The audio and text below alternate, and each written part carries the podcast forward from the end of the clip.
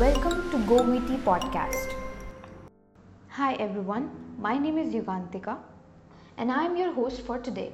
This week, amidst partly revocation of Article 370, chanting of Jai Shri Ram or we will beat you to death, and many more such stories that revolve around politically moved agendas, what happened on the other side was the case of INX Media and former Finance Minister P. Chidambaram. I was aghast that I was accused of hiding from the law. On the contrary, I was seeking the protection of the law.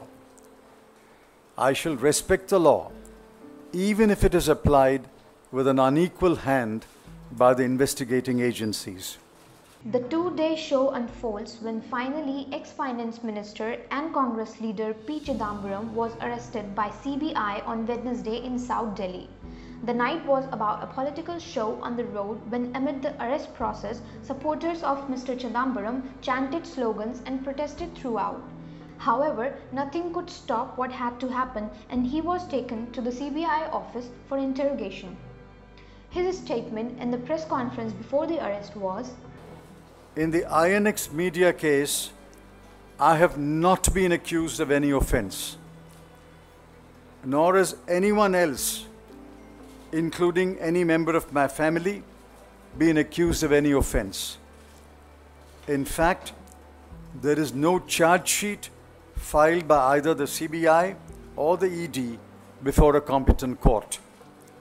Moreover, the FIR recorded by the CBI does not impute to me any wrongdoing. Yet there is a widespread impression that grave offenses have been committed, and my son and I have committed those offenses. Nothing can be further from the truth. These are lies spread by pathological liars. And now, here comes the chronological timeline of INX Media and its link with P. Chidambaram. In the year 2007, when FIPB allowed INX Media to only invest approximately 4.62 crores in foreign investment, the INX Media invested 305.36 crores in foreign investments. Then, the 26% earned from that investment was unethically used to capitalize INX News. In 2010, ED filed a case against INX Media for violating the foreign exchange management laws. Then again, in the year 2017, the Central Bureau of Investigation claimed irregularities to INX Media in FIPB. The claim was for receiving overseas funds of approximately rupees 305 crores in the year 2007. It was when P. Chidambaram was Union Finance Minister. Then in September 2017, CBI informs SC, here I quote, it has furnished details in a sealed cover on the probe about possible transactions abroad and 25 testified offshore properties of Karti.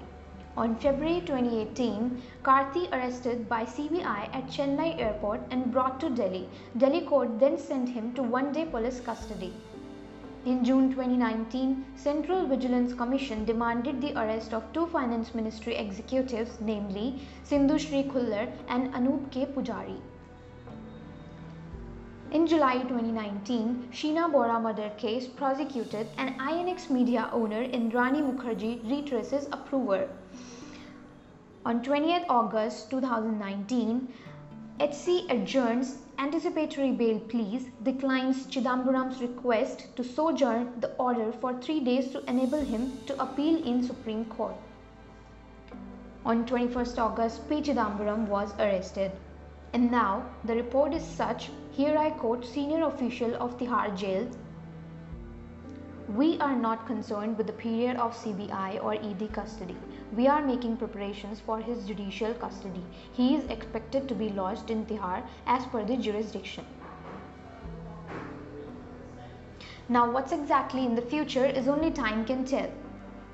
For more stories like this, stay tuned to GoVT podcast. Thank you.